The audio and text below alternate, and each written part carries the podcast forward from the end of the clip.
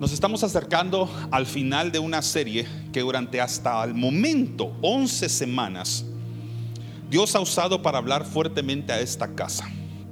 En medio de esta serie hemos visto muchos milagros ocurrir. Este ha sido un año extraordinario, ha sido un año sin precedentes para esta iglesia. Después de varios años como ministro de Dios, de predicar, de dirigir este ministerio, nunca había visto en tan poco tiempo las cosas en esta casa ocurrir como han sucedido en los últimos meses. Eso no se lo atribuyo al esfuerzo humano. Y aunque nosotros sumamos, trabajamos en la obra, se lo atribuyo 100% a Dios, a Cristo y al Espíritu Santo. Estos 11 mensajes hasta ahorita predicados, en su mayoría están disponibles en las redes sociales. No es que yo le esté mandando tareas como que fuera, soy profesor, pero como que usted fuera mi alumno. No es esa mi intención. Pero si alguno acá ha quedado inquietado por conocer y seguir creciendo en la serie, quiero invitarlo a que haga un esfuerzo o tome su tiempo, quizás cuando está manejando, está haciendo alguna tarea que le permita escuchar un audio, pueda conocer los mensajes previos a este sobre los cuales se ha ido construyendo el final de esta serie. Para los que nos han seguido, a mí me gusta repasar los mensajes pasados, o por lo menos los títulos de los mensajes, para que vean desde dónde Dios nos ha venido hablando. Cada domingo hemos mencionado el nombre de distintos personajes bíblicos a quienes Dios llamó. Yo pude haber dedicado todo el año a esta serie y seguir mencionando e incluyendo más personajes de la Biblia. Pero obviamente como toda cosa que inicia, tarde o temprano tiene que terminar. Entonces les voy a mencionar los nombres que hasta el momento nosotros hemos conocido acá, no voy a decir que hemos invocado, pero que hemos conocido acá y que su vida y su llamado nos ha inspirado para entender cómo Dios puede llamarnos a nosotros también para su obra, con un propósito determinado. El primer domingo fue Samuel, el segundo David, luego Moisés, número cuatro Nehemías, número cinco Abraham, seis José, Siete hicimos tres de un solo, Sadrach, Mesaca, Abednego, los metimos en un mismo grupo. Luego Noé, luego los discípulos, como eran doce, los metimos también todos en un mismo grupo. El domingo pasado fue el décimo mensaje llamando a Jesús. Y hoy tengo el privilegio de predicar la segunda parte de llamando a Jesús. Y la razón por la que tuve que dedicar dos domingos, y apenas dos domingos, es porque si a todos los demás personajes que hasta ahorita hemos estudiado en esta serie, les dimos un domingo, creo que Jesús por lo menos se, merecía el doble. Y esa es la razón por la que hoy predico la segunda parte de este mensaje y le pido al Señor que no escuche únicamente mi voz, audiblemente tal vez sí, pero espiritualmente pueda sentir a Dios hablándole. Los que estuvieron el domingo pasado recordarán que la vida de Jesús es una vida en la tierra bastante curiosa. Curiosa porque se nos habla a mucho, a detalle, de cómo Él vino y nació entre nosotros. De hecho, la Biblia también expone ese momento en el que Dios se despoja de sí mismo. Usted sabe que Dios es tres personas en uno, pero Él toma la decisión de separarse, o sea, se individualizó en la forma de Jesucristo, se despojó de sí mismo diciéndolo como la Biblia más o menos lo describiría, y como una canción precisamente también narra ese acontecimiento, se despojó de sí mismo. Y entonces tomó la semejanza de un hombre y nació entre nosotros. Eso lo describe y lo narra muy bien la Biblia. Usted lo puede leer ahí en la palabra de Dios. Y luego está ese momento en el que Él nace entre nosotros, en aquella noche espectacular y digo espectacular porque la Biblia habla de que hay casi que un coro angelical en los cielos en el momento en que Jesús nace en aquel pesebre. Y aquellos pastores que estaban en aquella área ahí seguramente con sus ovejas ven ese acontecimiento, reciben la noticia de que Jesús había nacido entre nosotros. Y por si fuera poco, unos hombres de Oriente llegan y le dan tres importantísimos regalos en la vida y en el ministerio de Jesús. Oro, incienso y mirra. O sea que hay lujo de detalle de cómo fue que Jesús nació. Para haber ocurrido hace dos mil años, creo que la Biblia nos lo deja muy claro. Luego hablamos un poquito del crecimiento de Jesús y llegamos a esa edad de los 12 años, que fue el mensaje del domingo pasado. Los 12 años, esa adolescencia en la que él ya creció un poquito más, ya no es un bebé obviamente, y sus padres que acostumbraban a ir en las fiestas de la Pascua al templo, viajan allí y después de haber participado de aquella fiesta, se regresan a casa. Haga de caso que es como, y obviamente no se compara con la magnitud de esa fiesta, pero solo para ponerlo un poquito en perspectiva, como que usted viniera a un servicio muy especial de nuestra iglesia, para los que ya llevan tiempo con nosotros, más o menos como el servicio de primicias, el primer domingo del año. Uno de los servicios tal vez más hermosos que tenemos acá durante todo el año. y usted se regresa a su casa. Y conforme va en el camino, usted se da cuenta, hace un head count. En español eso se dice contar cabezas. No sé si tiene el mismo significado, creo que sí. Y se da cuenta que le hace falta un niño. Mire, esa película de Home Alone es algo bíblico. Porque pronto se dan cuenta que falta un niño en el avión. ¿Ya? Y hacen un cuentacabezas ahí en la como que contaron mal, ¿no? Pues hacen un cuentacabezas y de pronto se dan cuenta que Jesús no estaba. Y dice la Biblia que habían caminado camino de un día. Eso es más o menos siete, ocho horas de camino, porque las distancias hace dos mil años no se calculaban tanto en el sistema métrico como hoy, sino que era más que todo en cuestión de tiempo. Eso estamos hablando que eran kilómetros. Algunos calculan que pudo haber sido entre 20 y hasta 50 kilómetros que pudieron haber caminado. Y de pronto, ¿dónde está Jesús? No sé si en algún momento usted ha perdido un hijo, pero si nos da un microinfarto, cuando perdemos el celular, salimos de un lugar y de pronto nos damos cuenta que no lo tenemos, un celular Imagínense el momento en el que María y José se dan cuenta que perdieron al Hijo de Dios. Y la Biblia dice más adelante que lo encontraron tres días después en el templo. Mientras tanto, mientras ocurría eso, lo estuvieron buscando en el camino de regreso entre la familia y las personas que iban, seguramente todas regresando a casa y no lo encontraban. Tres días. ¿Cómo duerme usted sabiendo que perdió a su hijo? ¿Con qué angustia? Y digo la palabra angustia porque la Biblia utiliza esa palabra para describir el sentimiento que María y José tenían. En el momento que encuentran a Jesús en el templo, tres días después le dicen, estábamos angustiados. Eso es lo que ocurre en el corazón de una mamá o de un papá cuando no encuentra a su hijo. Tiene angustia. Ahora, no es cualquier hijo, es el Hijo de Dios. ¿Cómo dobló las rodillas José y María esa noche para orar? Padre, vengo a decirte que ese hijo que nos diste hace 12 años, por casualidad te lo llevaste, no lo encontramos. La Biblia no dice que eso pasó, pero puedo imaginarme que debe haber pasado noches de mucha angustia José y María entonces hacen lo que naturalmente muchos hubiéramos hecho, regresemos hasta donde lo vimos la última vez. Y regresan y angustiadamente van por el camino. Y yo siento, lo dije el domingo pasado y quiero repetirlo por los que no estuvieron, porque creo que fue una parte fundamental del mensaje, que así se sienten muchas veces las personas cuando van por el camino de la vida y de pronto se dan cuenta que Jesús no marcha con ellos, que usted no está con Jesús. Usted va a pasar espiritualmente en las mismas noches que pasó María y José, angustiado, se siente perdido, se siente que algo hace falta en su vida.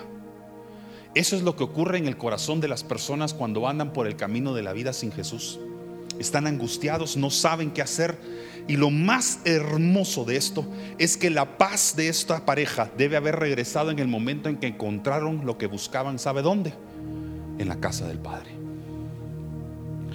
O sea que cuando usted anda así de vacío en la vida, usted vuelve a encontrar la paz que estaba buscando en el camino, en su caminar, hasta en el momento que regresa nuevamente a la casa de Dios.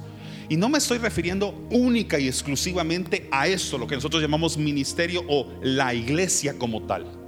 Aunque sí creo que esto es parte fundamental de lo que significa nuevamente encontrarse con Dios. Para muchos de nosotros, aquí fue donde nacimos de nuevo, entregamos nuestra voluntad al Señor y decidimos cambiar y llevar una vida que nosotros hoy por hoy llamamos el cristianismo. Para muchos aquí fue. Pero sé que no lo puede hacer nada más acá Dios. Lo puede hacer en cualquier lugar.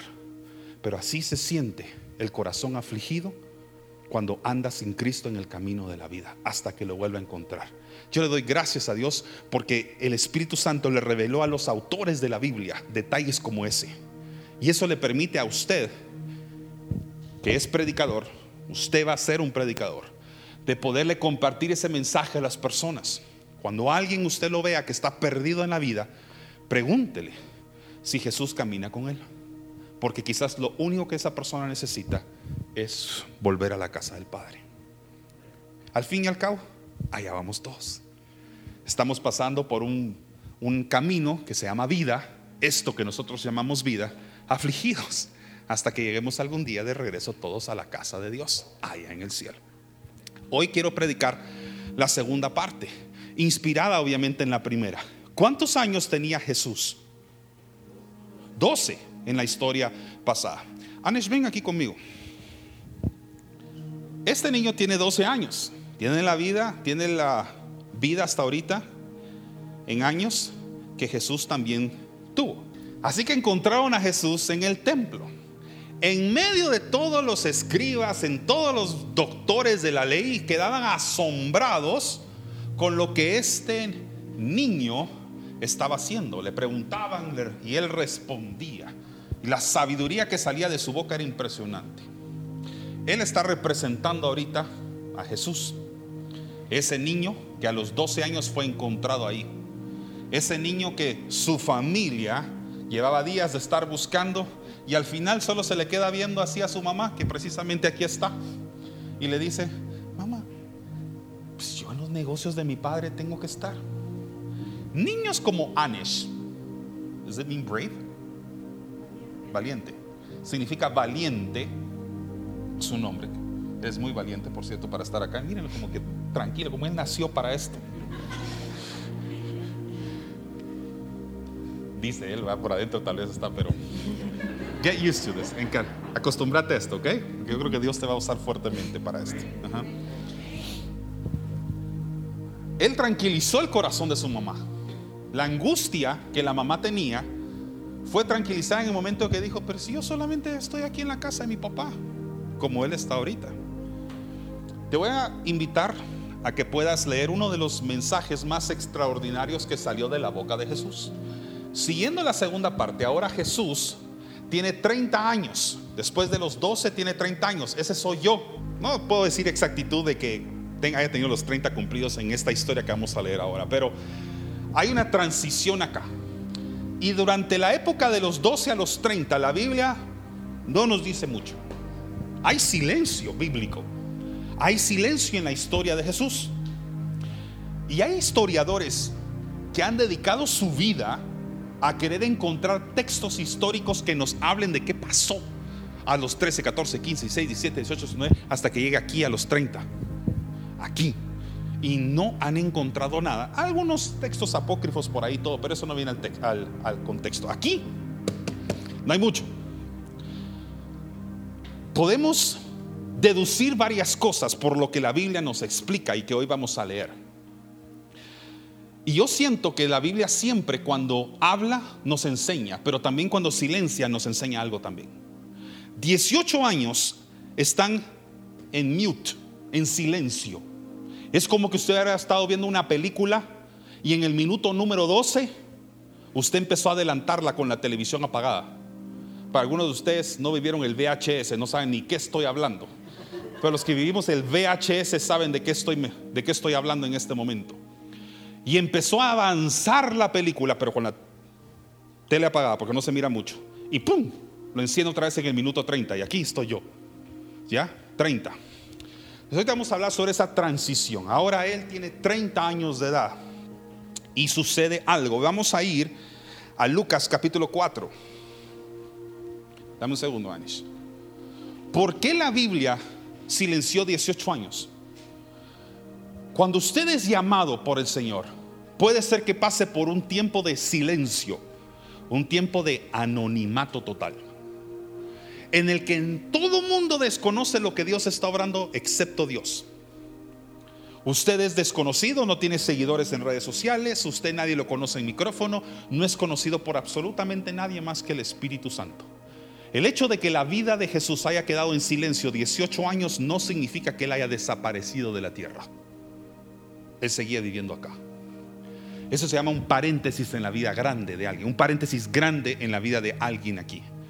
Y es muy probable que previo a su llamamiento, previo al lanzamiento de su ministerio, aquello por lo cual Dios lo puso en esta generación a vivir en esta tierra, va a pasar por un tiempo de silencio.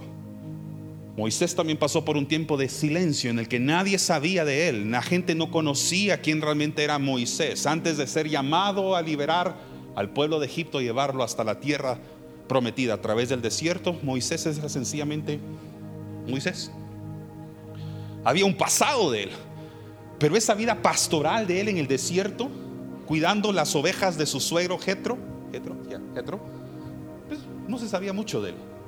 Pero ¿cuánto sabemos de Moisés ahora? Después de que Dios cerró ese paréntesis. Así que vamos a cerrar el paréntesis de los 18 años de silencio y nos pasamos ahora a los 30 años de Jesús. Y uno de las primeras historias de cuando Él nuevamente vuelve a aparecer en el texto bíblico es en el marco de lo que estamos por leer ahorita. Lucas capítulo 4.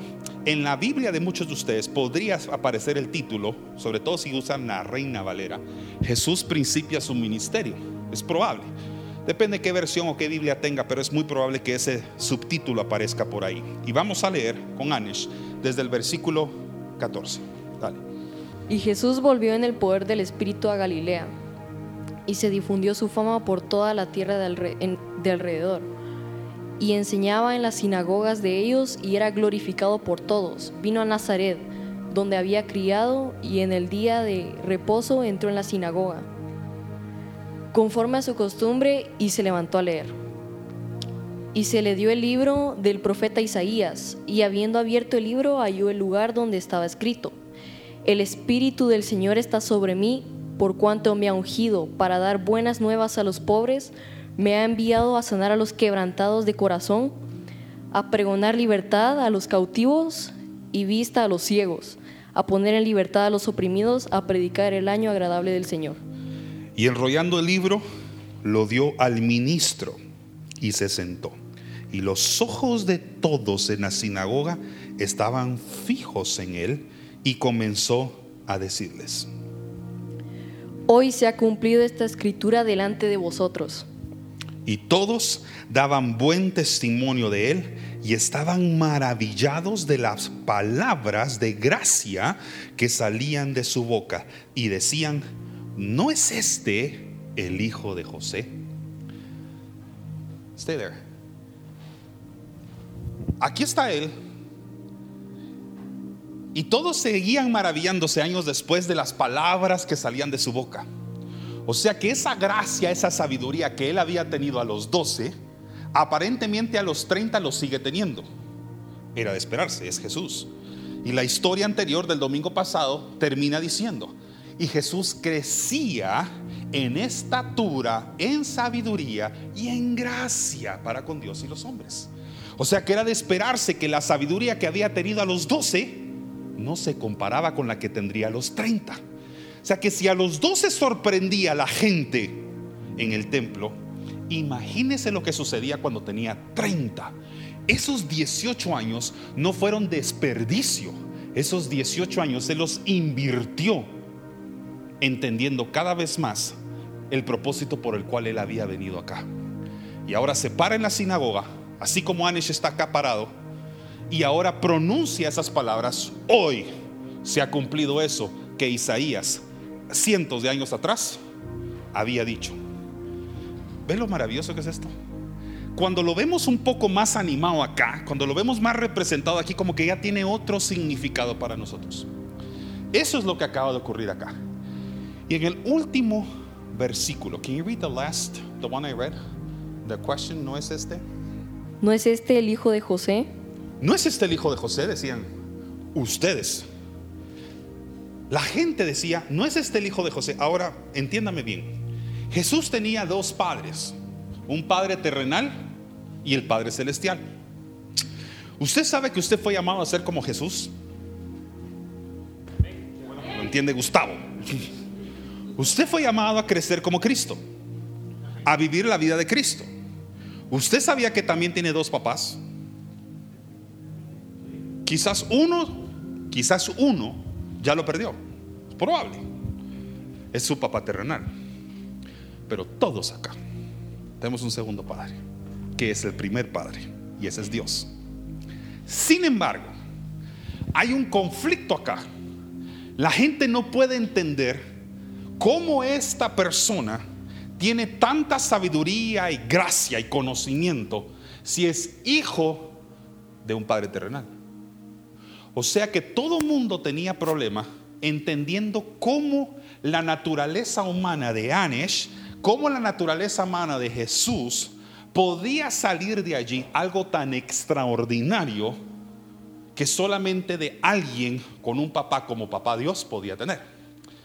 Cuando usted empieza un llamado, cuando usted empieza a fugir en el llamado, las personas van a llegar un momento, la sociedad, su propia familia, va a llegar un momento en el que no van a entender cómo es que usted está siendo utilizado tan poderosamente como lo está haciendo Dios a través suyo.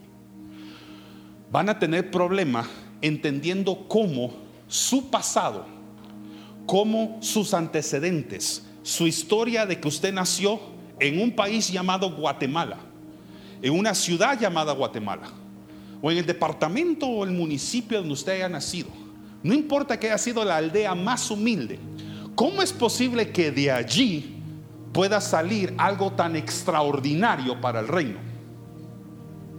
De hecho, en la vida de Jesús, alguien también dijo esas mismas palabras. De Nazaret puede salir algo bueno. Eso es como que dijeran, de Guatemala puede salir un gran predicador. De la ciudad de Guatemala puede salir ese gran hombre o mujer de Dios, quiere llevarlo a un plano un poco más secular. De Guatemala puede salir ese atleta. No digo jugar de fútbol para que no herir susceptibilidades acá. Que veo que mucha gente está mm, tiene que sanar su corazón. De Guatemala puede salir ese tremendo comunicador, ese gran evangelista. ¿Sabe de algún lugar? Salió Billy Graham indistintamente lo que usted piense de él. De algún lugar salieron los grandes líderes de la tierra. De algún lugar nació Noé. En algún lugar nació Moisés. Una cuna muy humilde, por cierto. Creció en un palacio, pero nació en un lugar muy humilde. En algún lugar llamado Guatemala, en un hospital, en un sanatorio, en una aldea, con una comadrona, alguien, ahí nació usted. Y las personas van a decir en algún momento, van a cuestionar su llamado, no porque sean malas, no porque le deseen que su ministerio no se cumpla, es porque no van a poder entender cómo algo tan grandioso puede salir de un lugar tan común y tan humilde como lo puede ser este país, donde sea que usted creció, donde usted haya nacido. La Biblia más adelante nos enseña eso. Quédate con el micrófono. Te lo puedes dar después a Mike si quieres. Puedes estar dando una ofrenda de palmas al Señor por la vida de Anesh. Thank you, Anesh.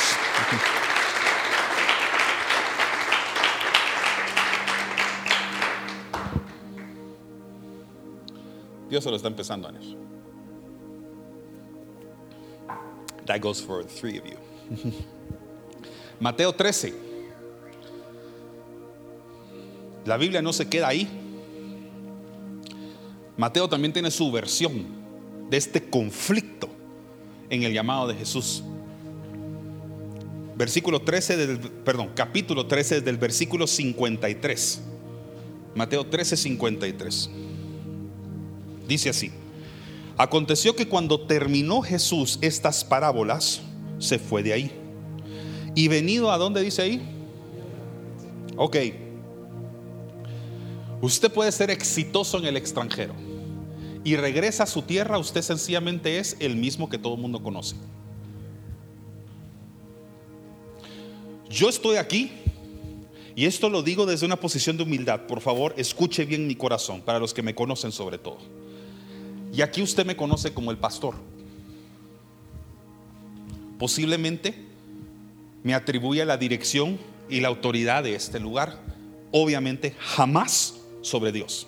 Y los que me conocen saben cómo manejo yo bien esto del pastorado. Pero si yo regreso a un lugar en la zona 7 que se llama en aquel entonces vieja carretera Misco, hoy calzada Mateo Flores, zona 7, y entro a un lugar en el que yo crecí juntamente con mi familia, una manzana de terreno donde vivía mis papás, mis abuelos, tíos abuelos y primos, todos dentro de una misma colonia llamada Peñaflor. Yo ahí entro ahorita, si pudiera regresar en el tiempo, regreso allí. No me dicen el pastor, ni siquiera me dicen Fernando. Yo ahí soy nano, N-A-N-O. Y como crecimos en Guatemala y a todo le ponemos el artículo el o la, soy el nano. No soy el pastor. Si yo regreso a mi tierra, yo no soy el profeta que soy aquí. Yo no soy el pastor que soy acá. A los ojos de ellos soy enano. Usted puede ser una persona brillante y extraordinaria en su empresa, pero cuando regresa a la casa, usted es el chino, el gabo, la china, el nando, Alvarito, Yoshito. Yo hice que algo así te dicen, es Techita, tu, tu hermano. Ustedes, lo que su familia, sus vecinos, sus amigos desde la infancia siempre vieron en usted. No se imagina la cantidad de veces que las personas cuando me ven ahora predicar y han pasado 18 años sin verme, solo utilizando un número parecido al paréntesis de Jesús, el conflicto mental que tienen en verme ahora predicando. Porque muchos de mis familiares, para ellos soy el nano que construía túmulos de lodo para agarrar mi bicicleta BMX Shimano roja y agarrar toda la viada posible para poder agarrar mi bicicleta y saltar lo mejor. Según yo, saltaba 5 metros, seguramente 60 centímetros es lo más que yo lograba. Debo haber sido el nano que le gustaba jugar béisbol en la parte de atrás. Fútbol, nunca fui muy bueno. Nano, el que tenía un uniforme de baloncesto cuando me metí en la selección y jugué básquet unos años. Nano, el que agarraba una batería, me refiero de estas, no de carro, y tocaba en el garage de su casa. Ni siquiera eran eléctricas, ustedes eran de aquellas. Y ese era el nano, el que tenía la ropa siempre igual a su hermanito, el chiquito, el pecosito que andaba por ahí y que era tímido, callado y por cierto bastante inseguro a veces para hablar. Y entonces 18 años después, por decirle algo, aquí, ¿y esto? ¿De dónde? Usted puede ser que pase por ese momento. No importa si ahorita tiene 30, 60 u 80 años. Si Dios lo toca en este instante a usted y usted recibe el poder de Dios y lo empieza a llamar en la historia de la humanidad, en la historia, no de la humanidad, por eso, en la historia de la eternidad, su nombre ya está escrito y lo que usted fue llamado a hacer ya está determinado en la historia y en la agenda de Jesús, de Dios, no en la de los hombres. Sin embargo, es como que hubiera, nuestra biografía está escrita en dos partes. Está escrito en un álbum de fotos de la familia, esa es su naturalidad y su humanidad, pero también está escrita en el libro de la vida. Y ese álbum lo tiene Dios en el cielo. Y ahí hay una historia de su vida, una biografía que está ocurriendo, que cuando empieza a entrar en la humanidad terrenal, la gente tiene, ¡pum!, conflicto. Y de pronto este es un shock, es un impacto. Va a recibir apoyo y de una vez prepárese, oposición. Jesús recibió las dos, seguidores y perseguidores, quienes lo querían amar, defender y proteger, y hasta quienes lo llegaron a traicionar, vender y matar. En el llamado de su vida, prepárese para los dos escenarios y dos tipos de personas. En ese parteaguas, en ese cambio, en ese antes y después, así como la historia llegó a conocer un antes de Cristo y un después de Cristo, hay, hay un antes y después en su vida que puede precisamente llamarse igual, antes de Cristo y su después de Cristo. En ese después de Cristo la gente de pronto va a tener un impacto. El mundo va a tener un impacto al verlo a usted ser utilizado por Dios como Dios lo va a utilizar, como Dios lo va a usar como una herramienta. Y entonces, venido a su tierra, regresó a su aldea, a su municipio, a su departamento. Muchos casualmente decimos así, mi tierra. Les enseñaba en la sinagoga de ellos, de tal manera que se maravillaban y decían, ¿de dónde tiene este, esta sabiduría y estos milagros? ¿Ve la historia repetirse? 18 años después, lo mismo. ¿No es este el hijo de quién? ¿No es este el hijo del carpintero? Y por cierto le sacan todo el árbol genealógico. ¿No se llama su mamá María y sus hermanos Jacobo, José, Simón y Judas? ¿No están todas sus hermanas con nosotros? ¿De dónde pues tiene este todas estas cosas? ¿Ve cómo en la vida de Jesús se vio representado lo que le acabo de explicar a usted?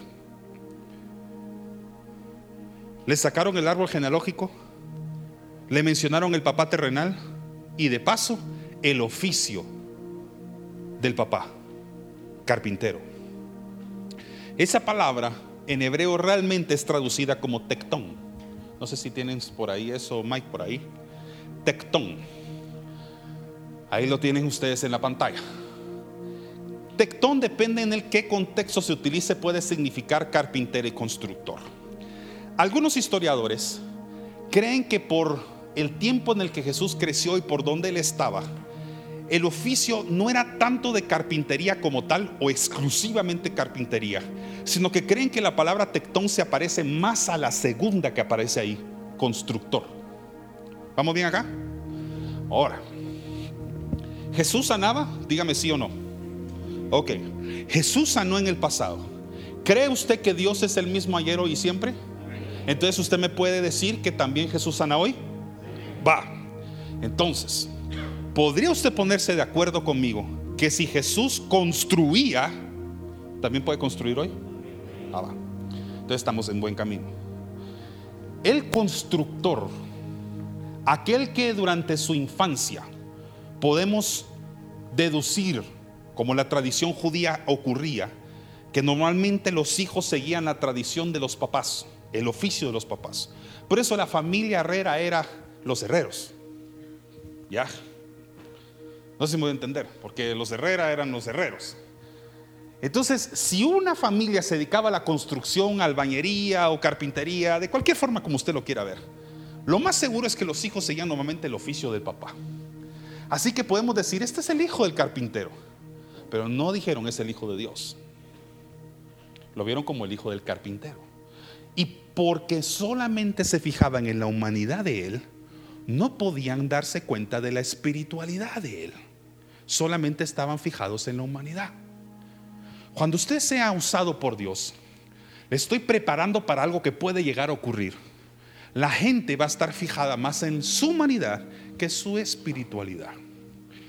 Sin embargo, Dios también lo puede rodear de personas correctas, personas que sumen a su llamado y personas que vean a su llamado y vean su identidad como Dios la mira. Y eso, si bajamos un poquito más, vamos a Mateo capítulo 16, versículo 13. Ahí lo podemos ver en una conversación mundialmente conocida como la conversación entre Jesús y Pedro. Y con esto estoy dando la antesala al último mensaje de la serie que voy a estar compartiendo el próximo domingo. De una vez le digo, no se lo pierdan. Mateo 16 del versículo 13, mire lo que pasa. Cuando llegaron cerca del pueblo de Cesarea de Filipo, Jesús preguntó a sus discípulos, miren otra vez Jesús, ya en su ministerio, diciendo, ¿cómo me mira la gente que me sigue? Sobre todo ustedes 12 discípulos que todo el tiempo están conmigo. Él está haciendo un fact check y eso no sé cómo se traduce. Verificador de información, de hechos. Está revisando cómo está la mente de la gente que lleva unos años con él, que se llaman discípulos. Y entonces dice, ¿qué dice la gente acerca de mí? El Hijo del Hombre, versículo 14. Los discípulos contestaron, algunos dicen que eres Juan el Bautista y otros dicen que eres el profeta Elías o el profeta Jeremías o alguno de los profetas. Y entonces Jesús les preguntó, ¿y ustedes qué opinan?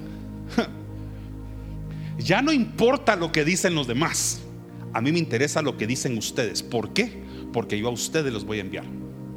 Yo no voy a enviar a aquellos que dicen que soy profeta. Uno de los profetas. Yo voy a asegurarme de ungirlos, de imponer manos y enviarlos como discípulos y futuros apóstoles de todas las naciones, aquellos que entienden quién soy yo. Si ustedes no pasan este examen, no los puedo enviar. ¿Cuántos respondieron? No sabemos porque dice que los profetas respondían, pero no nos dice exactamente cuántos.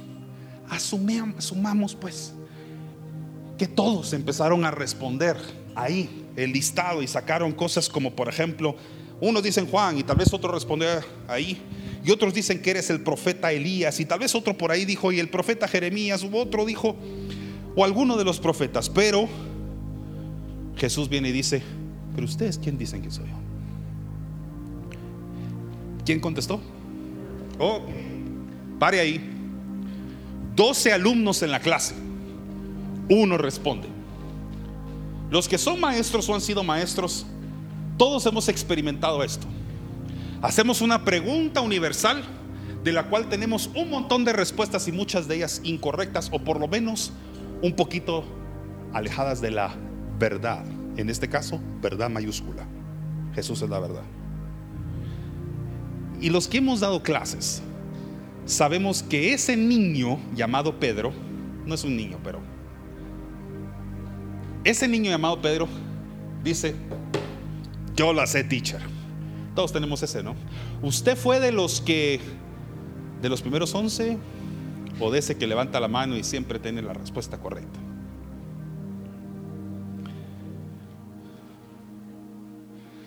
Jesús hubiera ganado cualquier trivia o esgrima bíblico que usted se puede imaginar. Y aquí tenemos a Pedro, el único que tuvo la respuesta correcta. Todos los demás solo dijeron lo que los demás decían que era Jesús. Y él dice, pero ustedes, la pregunta era para todos, más solo uno se atrevió a responder bien, el mismo que se atrevió a bajar de la barca, cuando habían doce también ahí adentro. 1 dividido 12, como que fuera fracción convertida en porcentaje, representa 8%. Pretty sure. 12, 8%. Sí, 8%. 8%.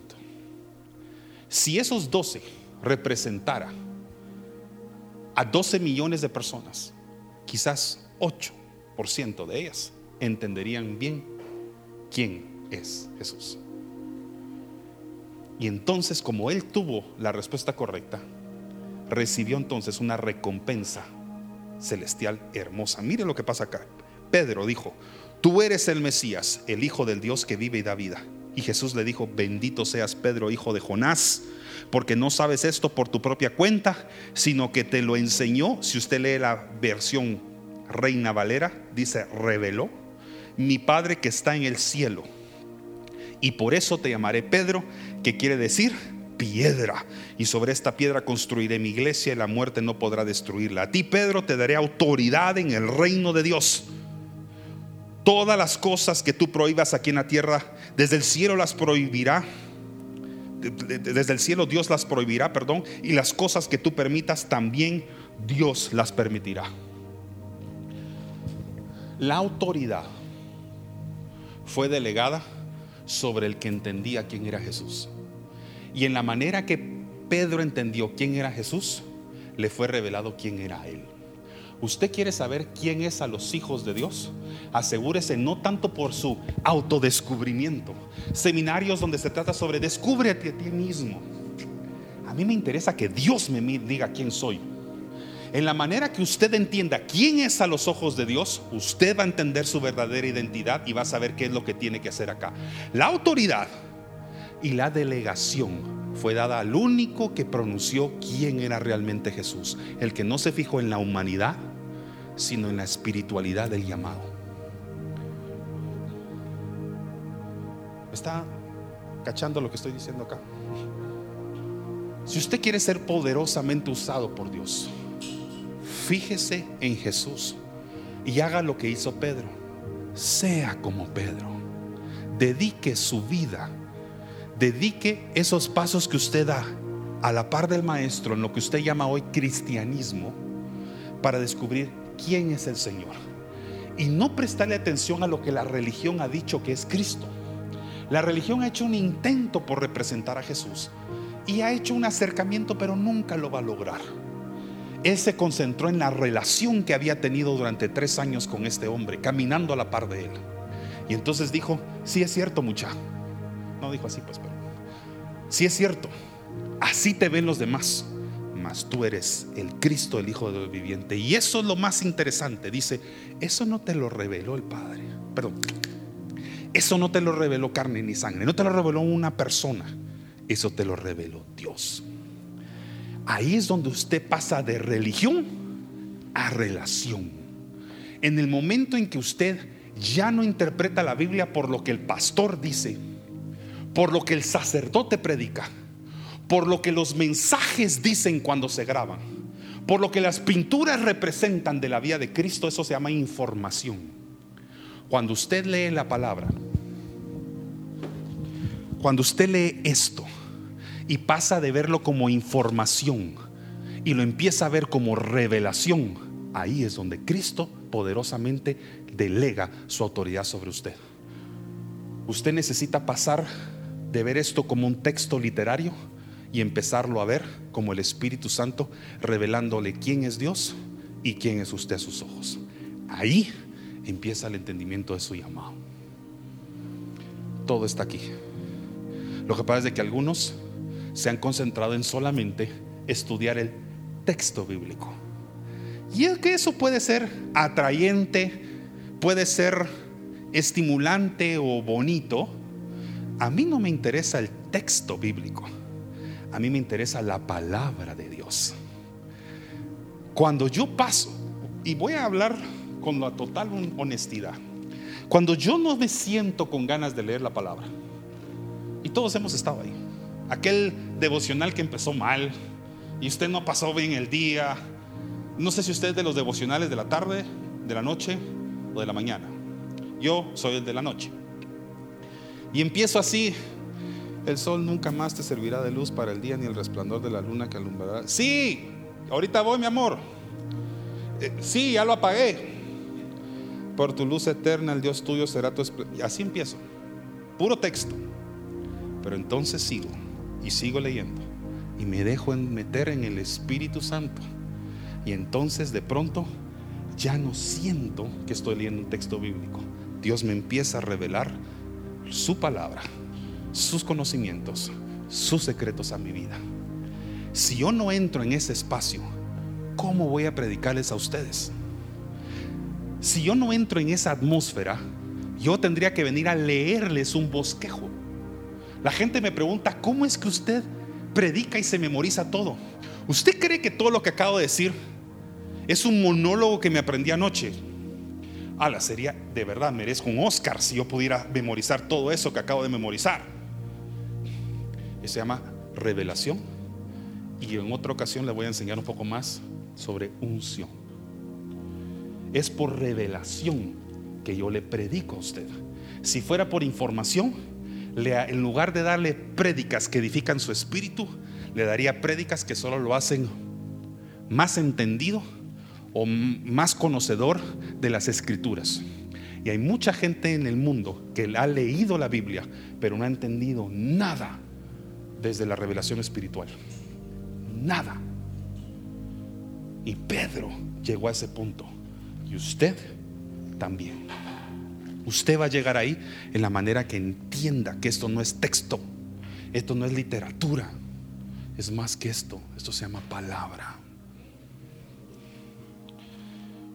Y voy a cerrar con esto porque siento que Dios quiere hablar aquí, con esto último. Eh, dice Eclesiastés 3.1. Esto es para usted, sabe. Se lo voy a leer en dos versiones. La primera, que es la más conocida por la mayoría acá, dice, todo tiene su qué?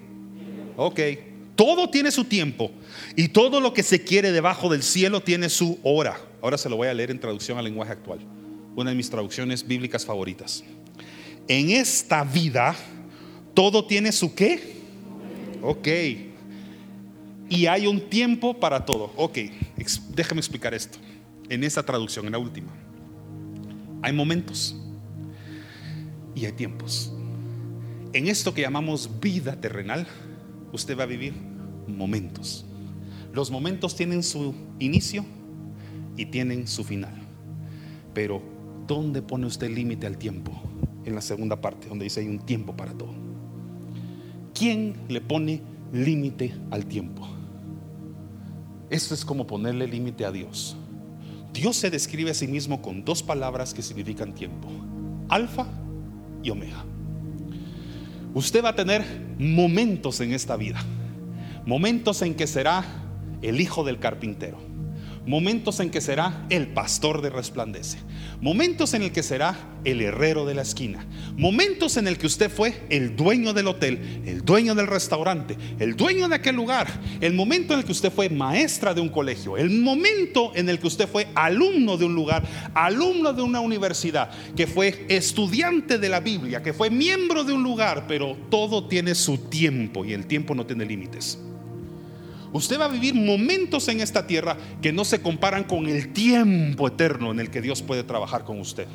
Eso es una palabra para que si hay personas acá que necesitaba entender, mejor dicho, aceptar de que hay momentos en su vida que Dios le está poniendo ahorita pausas o puntos y finales, no se compara con el factor tiempo.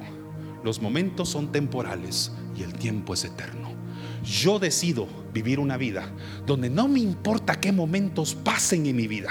Hay momentos hermosos donde, como la eclesiastés sigue diciendo en los siguientes versículos, momentos para amar, momentos para abrazar, momentos para reír, también hay momentos para llorar, hay momentos para abstenernos de abrazar, dice ahí. Hay momentos en los que he ganado y hay momentos en los que he perdido. En esta iglesia, en este llamado, como pastor. Hay momentos en los que me he carcajeado, me he deleitado, ha habido sonrisa en mi boca. Y hay momentos que en este altar, o en este lugar, o en cualquier lugar que hemos ocupado como iglesia, también he llorado de aflicción.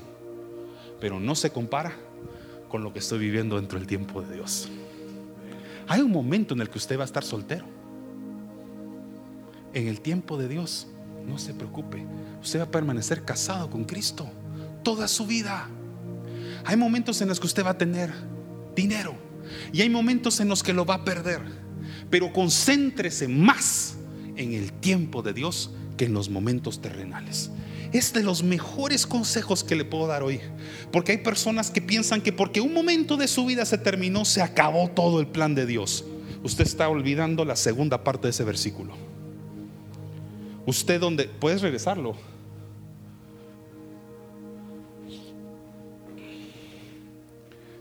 Donde está ese punto y coma, hay muchos que están poniendo puntos y finales.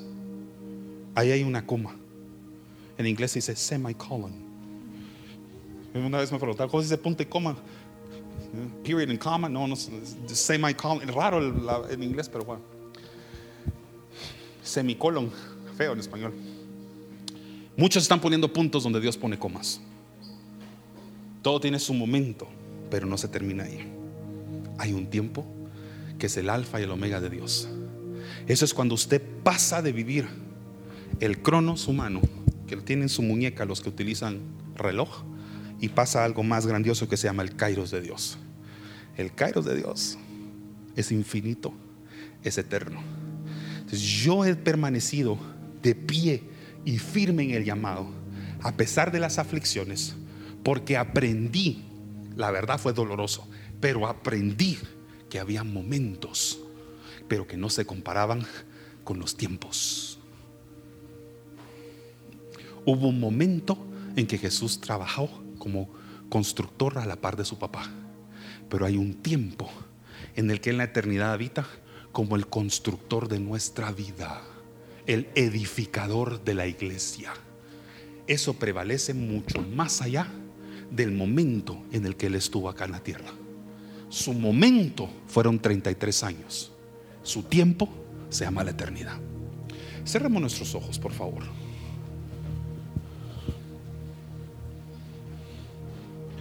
Padre, en el nombre de Jesús.